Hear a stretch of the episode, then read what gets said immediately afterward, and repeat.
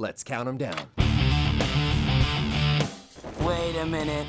You guys aren't the real Avengers. I can tell Hulk gives it away. We've been searching for other meta-humans. They call themselves the Guardians of the Galaxy. There's rumors, Amanda, that some of them have abilities. Oh, yeah. Here we go. In the last decade, comic books have transitioned from being the hobby of nerds and teenage boys to mainstream pop culture. From the barrage of blockbuster films every summer to the various dramas on television, the comic book world has become much larger than ever before. But it wasn't just the heroes in tights that played a role in building an empire of pulp. Heroes in flannel did their part as well.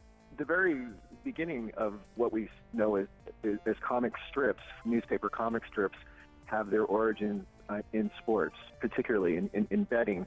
The very, very first strips that were ever created were done specifically to bring in an audience of people who were into sports. This is The Narrative. I'm Harry Swartout. When you think of comic books, typically a superhero with fantastic abilities saving the citizens of his or her respective city comes to mind. But at the turn of the 20th century, the comic strip served a very different purpose. Since photographs weren't commonly used in newspapers during the early 1900s, comic strips were the only visual media providing readers with more details about the written story. Artists were commissioned by newspapers to draw the subjects of their juiciest articles. Many of the early comic strip illustrators got their start in the sports section of the newspaper. Well, first of all, there weren't really any cartoons at that time or comic strips at that time. They eventually evolved their careers into being comic strip artists after starting out as sports cartoonists or illustrators at those papers. So all of those guys covered boxing matches and, and baseball games and, you know, obviously horse races too. And they sort of learned their craft by doing those drawings. They all did sports related um, illustrations and comic strips because you have to keep in mind that you know, essentially there was no photography in, in newspapers, and any story that was illustrated was done by you know an artist. That's John Kelly, curator of the Toonseum, Pittsburgh's Museum of Cartoon Art.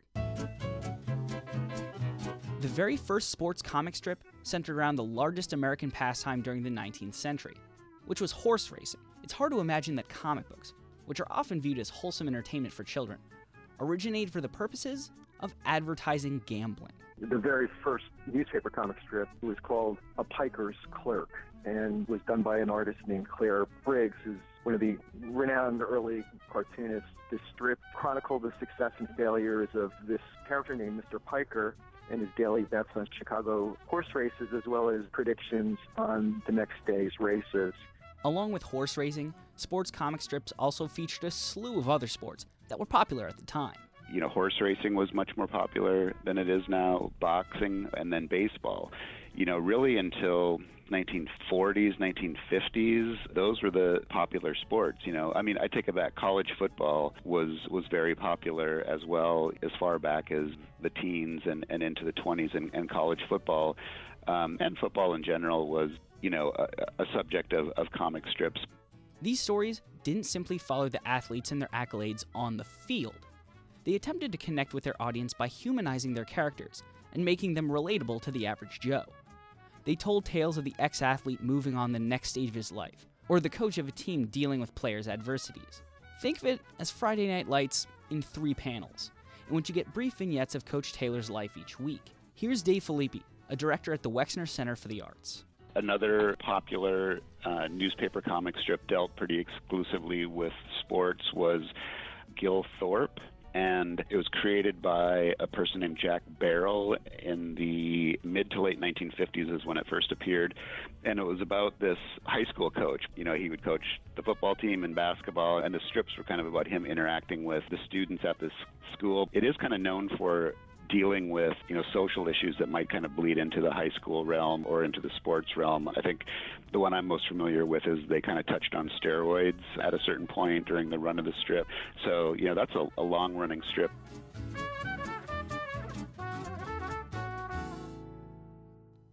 In 1954, the Comics Code Authority was formed to censor the content that was found to be harmful to the youth. It is my opinion, without any reasonable doubt and without any reservation, that comic books are an important contributing factor in many cases of juvenile delinquency.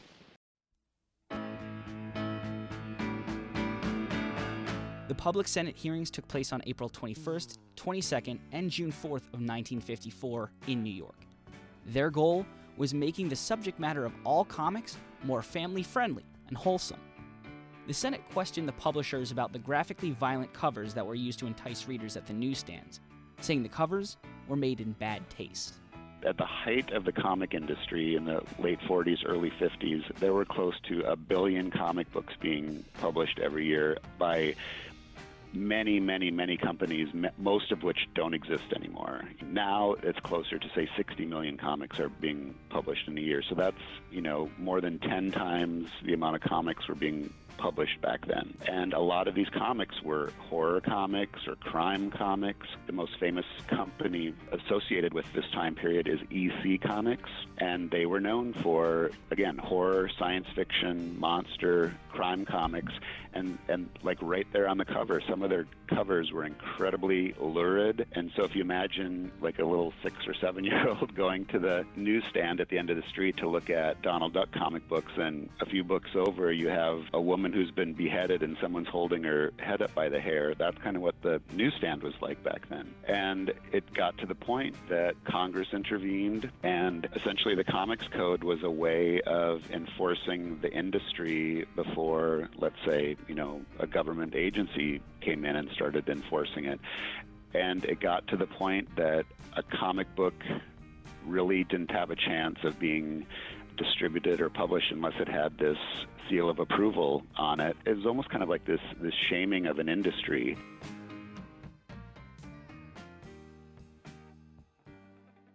After the Comics Code Authority rocked the comic book industry, there were few publishers left after the dust settled.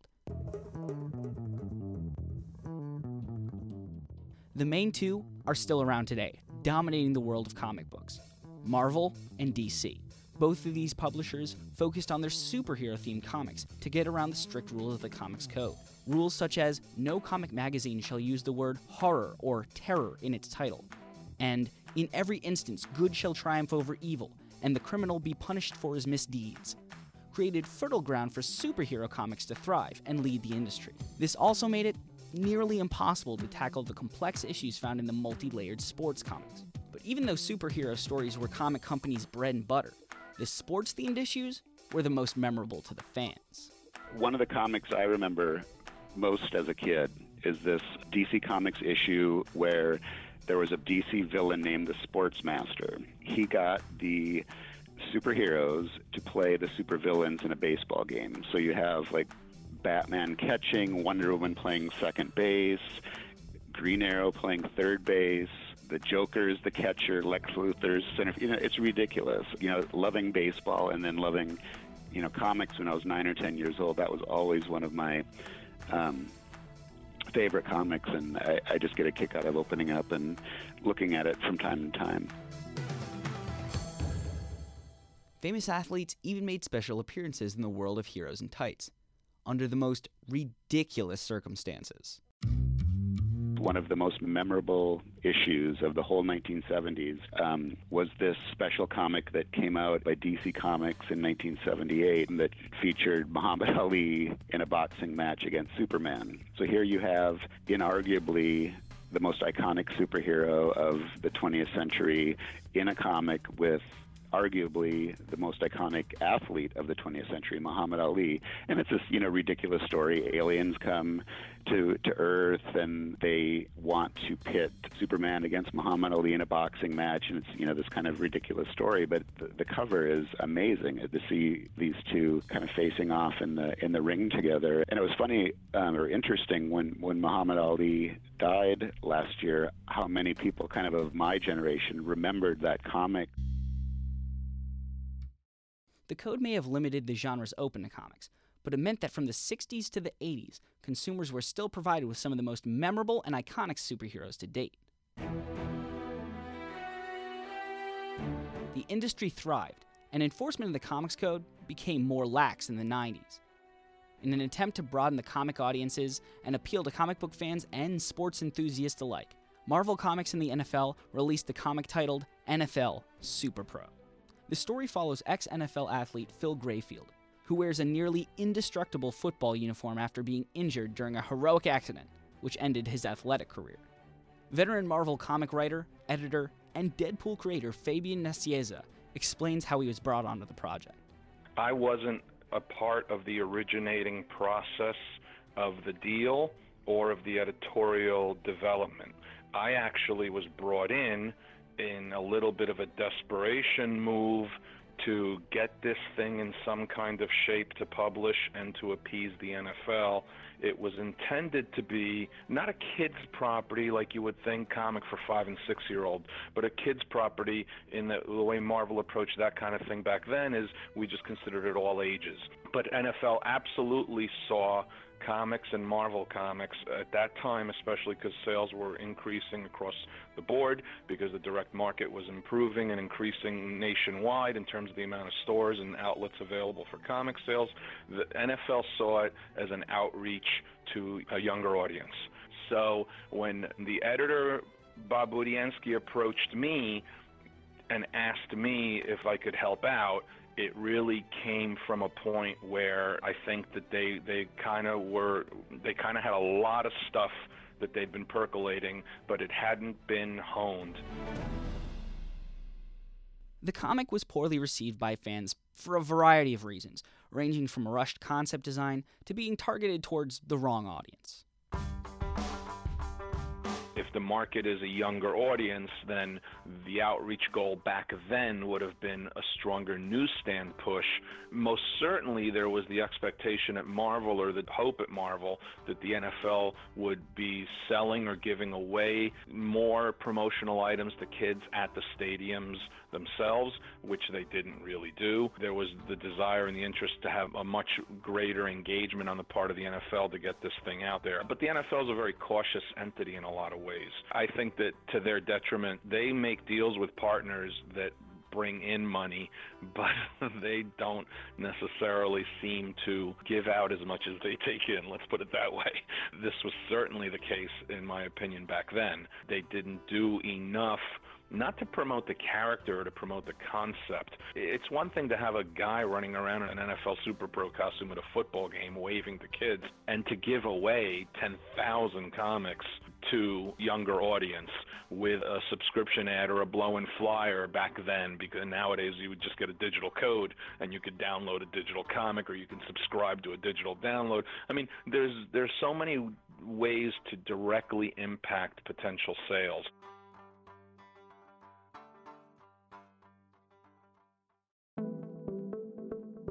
There's no proven method to making any successful comic, especially a sports themed comic. But there are certain factors that can improve your chances. Everyone from the outside looking in, whether that be from just a simple audience perspective or especially from a business perspective, is always looking for a formula. They're, they're always looking for how to make 2 plus 2 equals 4.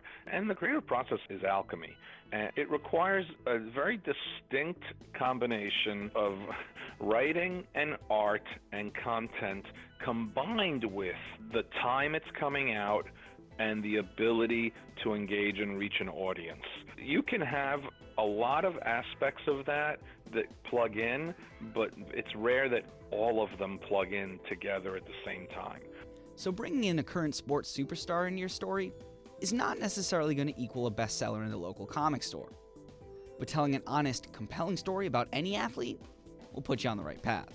So it shouldn't be starting from the end goal, which is if I hook LeBron James with Marvel Comics, it's going to equal astounding success. That rarely clicks. That rarely works. and then the people in ad agencies or the people in licensing companies are, are all verklempt and they look for blame, you know? Ultimately, it has to start from the originating source. And whether it be a league or whether it be an athlete, they have to have something they want to say. They have to have a reason why they want to do something in this medium. And then have the writer and the artist engaged who have a vested interest and a collaboration with the entities, whether it be athlete or association, into telling that best story. And within the process of doing that is when you need to be engaging and activating the platforms that will best enable you to sell something. Because just because it's LeBron James and just because it's Marvel Comics doesn't equal ongoing regular places Marvel Comics sells its books like you might expect, Barnes and Noble or a comic book specialty shop. You may need to go in a completely different route. iPad distribution, digital distribution, so that gyms and schools all over the country can engage in this project because it's a story about teamwork and about how the star is willing to understand why teamwork is more important than the individual, that kind of thing.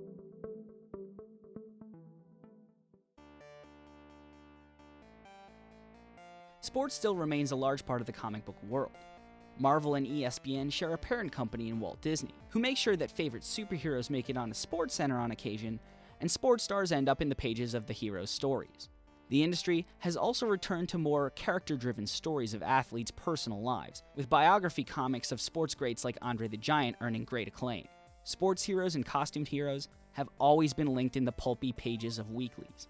But as comics branch out once again from their safety net of Cape Crusaders, more and more ink is being spent on the friendly confines, and not just the Fortress of Solitude in reality, the closest thing that we have to superheroes, it's often sports heroes. You know, we use the language of comic books and superheroes to sometimes describe, you know, the accomplishments of, of the athletes on the field. You know, they're doing things that normal humans can't do, whether it's doing a 360 dunk or hitting a 500 foot home run or, you know, being a 300 pound offensive lineman, you know, plowing over people. You know, the athletes of our time are doing things that normal people can't do, just like superheroes. So I think that's kind of another interesting way to think about it.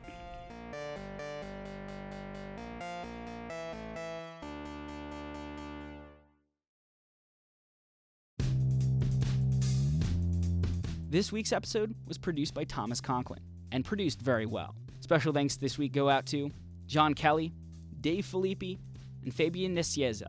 If you like the podcast, subscribe and give us a review. More importantly, tell a friend.